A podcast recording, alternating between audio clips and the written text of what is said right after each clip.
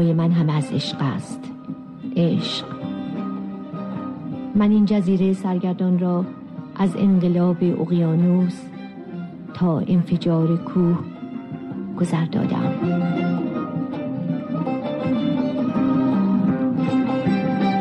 زن در جهان ما برنامه از نیمی حکمت.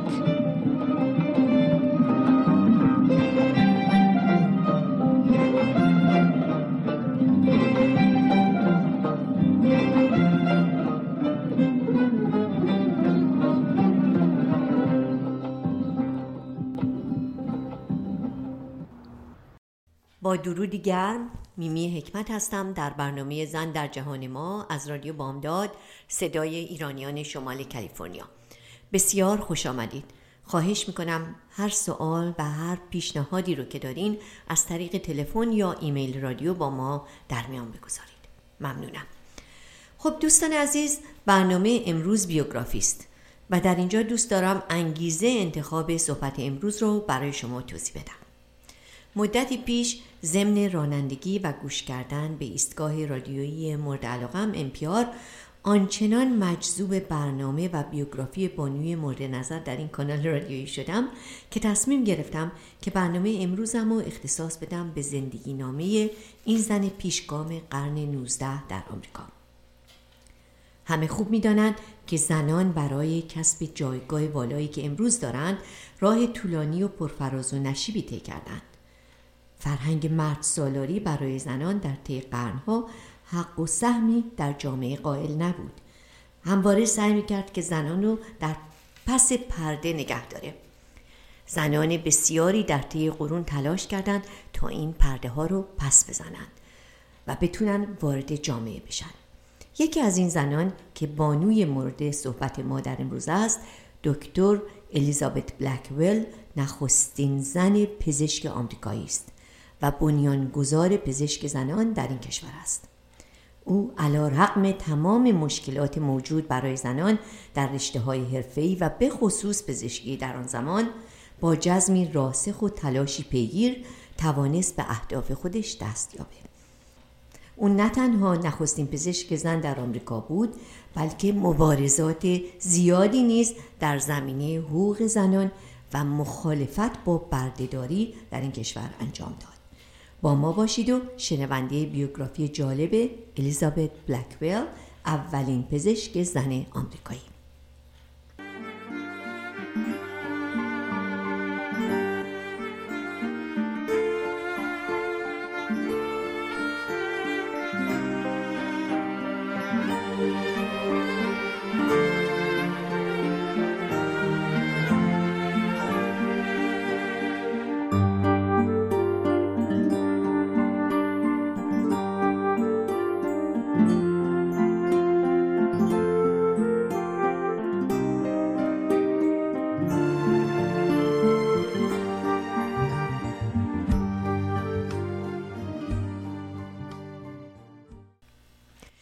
سلامی مجدد با شما هستم و بیوگرافی الیزابت بلکویل اولین بانوی پزشک در آمریکا.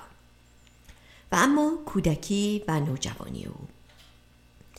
الیزابت بلکویل در 3 فوریه 1821 در بریستول لندن به دنیا آمد.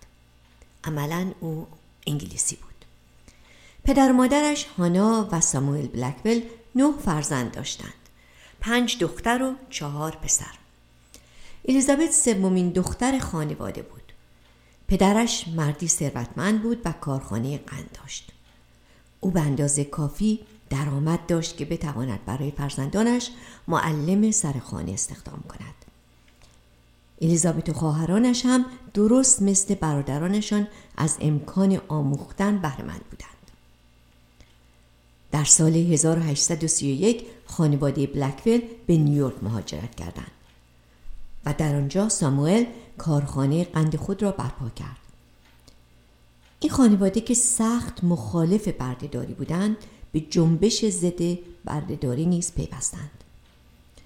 در سال 1835 وقتی که کارخانه قند ساموئل بلکویل به آتش کشیده شد و کاملا نابود گردید خانواده بلکبل تصمیم گرفتن به سینسیناتی نقل مکان کنند. پدر خانواده امیدوار بود که بتواند در آنجا چغندر قند کش کند و کارخانه قند خود را برقرار کند. طرز کار او هم طوری بود که به برده نیازی نداشت. ولی متاسفانه عمر او پای نیاورد و بر اثر بیماری مالاریا درگذشت و خانواده خود را تقریبا بدون ثروت ترک کرد. فرزند بزرگ خانواده ناچار شد در جستجوی شغل براید الیزابت هم به تدریس موسیقی پرداخت و سپس همراه دو خواهر بزرگترش منزل خود را تبدیل به یک مدرسه شبانه روزی کردند. پس از مدتی مدرسه تعطیل شد. الیزابت برای تدریس در ایالت کنتاکی تصمیم گرفت به آنجا برود. اما رنج و اندوهش از زیستن در ایالتی که بردهداری در آن رواج داشت سبب شد که از آن شغل چشم بپوشد و پس از یک ترم تحصیلی در آن ایالت برگردد. در بازگشت به سینسیناتی به جمعیت ضد بردهداری پیوست و به دعوت یکی از دوستان خانوادگیش در کلوپی که یک انجمن ادبی بود عضو شد. ولی الیزابت ناآرام بود. و چنان که بعدها نوشت یک زندگی معمولی او را ارضا نمی‌کرد. و با وجود علاقه به زندگی زناشویی تصمیم گرفت که هرگز ازدواج نکند. و عملا هیچ کدام از این پنج خواهر ازدواج نکردند. بعد از دیدار از یک دوست قدیمی در بیمارستان که به خاطر سرطان مسانه در حال مرگ بود مصمم شد طب بخواند. دوست بیمارش ماری رونالدسون به او گفت که اگر زودتر توسط یک طبیب زن معالجه می‌شد و علت بیماریش کشف می‌شد ممکن بود که از بین نرود. الیزابت با دوستش هم عقیده بود و به همین جهت تصمیم گرفت به تحصیل علم پزشکی بپردازد چیزی که در آن زمان برای زنان غیر قابل باور بود. از سال 1845 تا زمانی که در کالج جنوا پذیرفته شد الیزابت در ساوت کالورینا تدریس می‌کرد و ضمنا برای دانشکده های مختلف پزشکی درخواست پذیرش می‌کرد و خودش کتاب های طبی را هم مطالعه می‌کرد.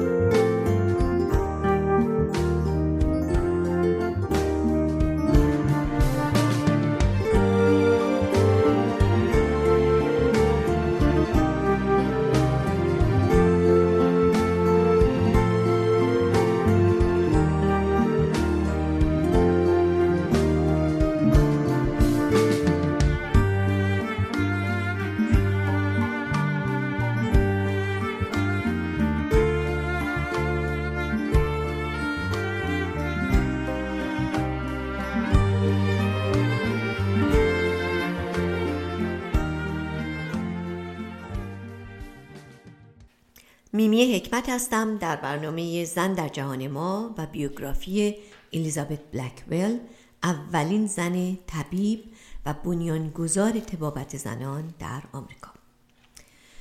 در سال 1847 بعد از درخواست ناموفق نامنویسی برای تحصیل در 28 دانشکده طب سرانجام الیزابت بلکویل در کالج جنوا در نیویورک که بعدا هوبارت نامیده شد به عنوان دانشجو پذیرفته شد. پذیرفتن دانشجوی زن به نظر می آمد که یک عمل روشن فکرانه قرن نوزدهمی در آن زمان بود. توضیح اینکه طبیب مشهور فیلادلفیا در آن زمان به نام جوزف وارینگتون که علاقه خاصی به کار تحصیل الیزابت پیدا کرده بود سبب شد که درخواست الیزابت را برای نام نویسی در آن کالج به طور جدی مورد بررسی قرار دهند.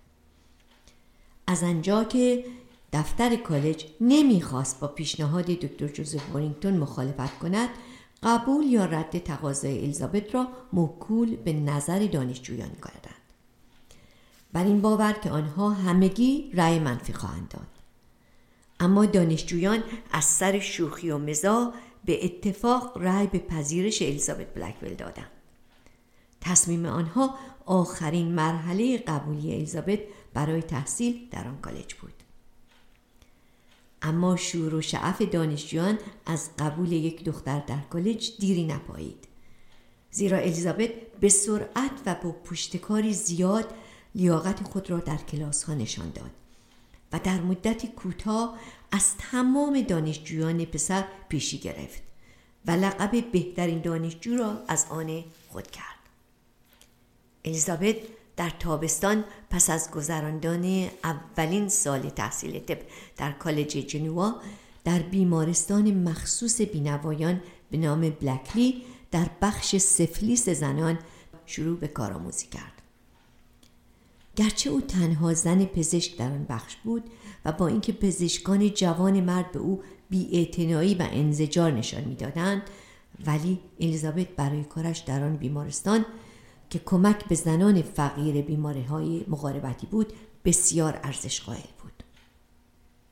الیزابت به تحصیلاتش در این رشته ادامه داد و بالاخره در سال 1849 به عنوان شاگرد اول کلاس از کالج جنوا فارغ تحصیل شد و تز پایان نامش را درباره درمان بیماری تیفوس به اتمام رساند. الیزابت بلکول اولین زنی شد که در آمریکا به کار تبابت پرداخت و بر تحقیری که نسبت به زنان و بیسوادی آنها ابراز می‌شد تأثیر گذاشت و زنان را تشویق کرد که عمل پیشگامانه او را دنبال کنند.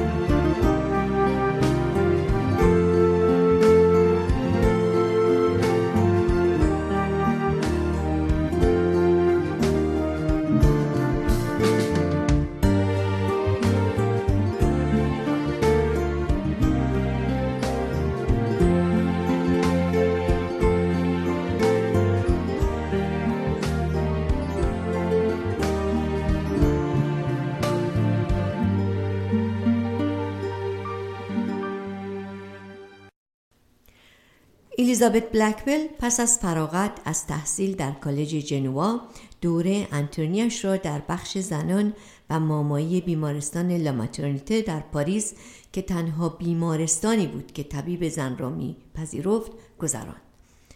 ضمن کار در آن بیمارستان به بیماری چشم مبتلا شد. در نتیجه بینایی چشم چپ خودش را از دست داد و به سبب آن امیدش را برای جراح شدن برای همیشه از دست داد. در سال 1850 شروع به گذراندن یک دوره اینترنی در یکی از بیمارستانهای لندن شد. در آنجا بود که با فلورانس نایتینگل آشنا شد و دوستیشان تا آخر عمر ادامه پیدا کرد. در سال 1851 الیزابت به آمریکا بازگشت. در آنجا بیمارستان ها از پذیرفتن او به خاطر زن بودن امتناع کردند. یک مطب شخصی در نیویورک سیتی باز کرد. و یک سری سخنرانی درباره بهداشت زنان ایراد کرد ولی به علت اینکه تحویلش نمی گرفتند مریض زیادی نداشت او سپس تصمیم گرفت در سال 1853 یک کلینیک کوچک در محله کثیف و پرجمعیت در منطقه پایین منحتن ایجاد کند این کلینیک برای زنان فقیر و بچه ها بود. در آنجا زنان کم درآمد و فقیر می توانستند با نرخ بسیار کم یا اصولا بدون پرداخت چیزی مداوا شوند. بعدا دو زن طبیب دیگر نیز به او ملحق شدند. یکی خواهرش امیلی بود و دیگری دوستش ماریزا کروسا. هر دو موفق شده بودند در کالج وسترن ریزرو با کمک او تحصیل طب کنند و در کلینیک به او ملحق شوند. درخواست کمک از مردم برای گسترش کلینیک با موفقیت روبرو شد و الیزابت و دو همکارش موفق شدند کلینیک را توسعه دهند. این کلینیک به نام درمانگاه زنان و کودکان نیویورک که در خیابان گرین بیچ نیویورک در سال 1857 گشایش یافت.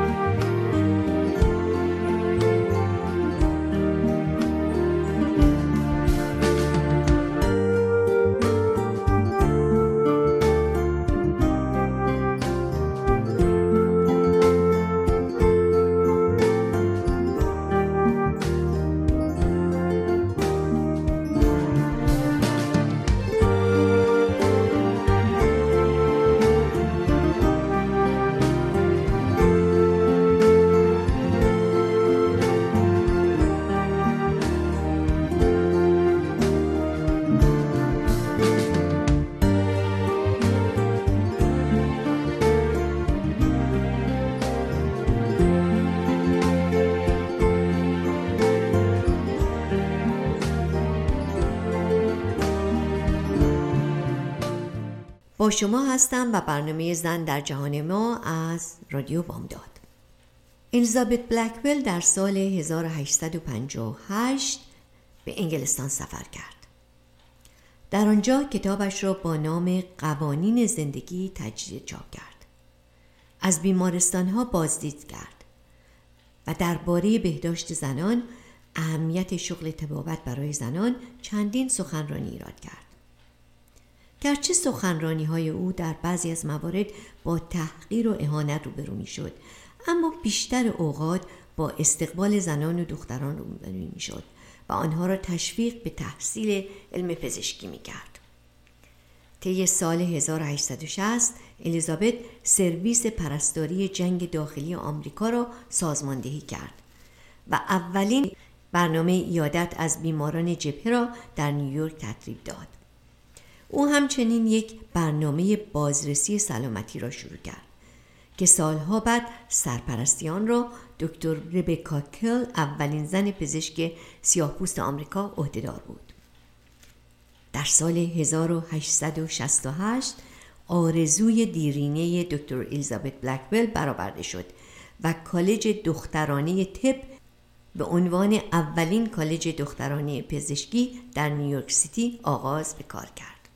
او در سال 1869 به انگلستان بازگشت و در آنجا یک سلسله سخنرانی درباره مراعات اصول بهداشتی، تغذیه، همچنین موضوعات و مباحثات جدالآمیز مثل برنامه ریزی خانواده و آموزش جنسی برای بچه ها ترتیب داد. او همچنین به تأسیس انجمن بهداشت ملی انگلستان پرداخت. دانشکده جدید و تأسیس طب زنانه در رشته گانیکالوژی شروع به تدریس کرد و کتاب آموزش اخلاقی جوانان را دوباره انتشار داد.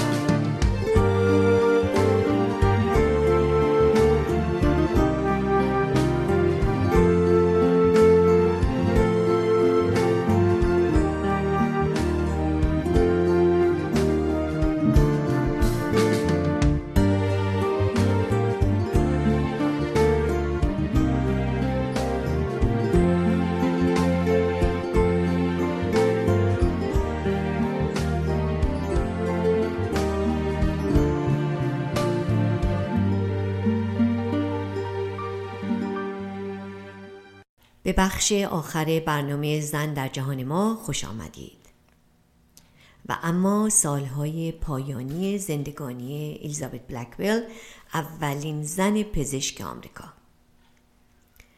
الیزابت بلکویل بالاخره در سال 1894 از تبابت کنار گرفت و در انگلیس بازنشسته شد. اما فعالیتش را در ارتباط با سخنرانی ها و نوشتن مقالات درباره مسائل اجتماعی و پزشکی ادامه داد. زندگی نامه او نیز با نام پیشگام کوشودن حرفه پزشکی برای زنان نیز در سال 1895 منتشر شد. او در سالهای آخر زندگیش به سفرهای متعددی رفت. از جمله در سفری در سال 1906 به آمریکا بازگشت و اولین و آخرین اتومبیل سواری خودش را تجربه کرد. در چند سال آخر زندگیش به علت کهولت بیشتر خانه نشین بود و بالاخره در سی و یک ماه می 1910 در خانه مسکونیش در سواحل جنوبی انگلیس چشم از دنیا فرو بست. در دهکده کوهستانی در اسکاتلند با نام کیلمن به خاک سپرده شد. در آگهی درگذشت الیزابت بلکویل در روزنامه تایمز لندن چنین نوشته بود. پیشگام بودن آسان نیست ولی چه مسهور کننده است. او به تمام معنا یک پیشگام بود. در اینجا باید از تمام زنان پیشگامی که قادر بودند که تفکر و عقیده الیزابت بلکویل را باستاب دهند و محکومیت را از هیچ نوع نپذیرند تشکر کرد. و بالاخره صحبت امروزم را با یکی از گفته های بسیار تأثیرپذیر او به پایان میرسانم. او چنین گفت تبابت و معالجه بیماران به وسیله زنان دیگر یک موضوع قابل تردید نیست بلکه یک مسئله به اثبات رسیده است. روانش شاد. دوستان عزیز برنامه امروز به پایان رسید. امیدوارم که خوشتون اومده باشه. هفته بسیار خوبی رو برایتون آرزو مندم به امید هفته آینده و برنامه دیگر. دوست و دوستدار شما میمی حکمت.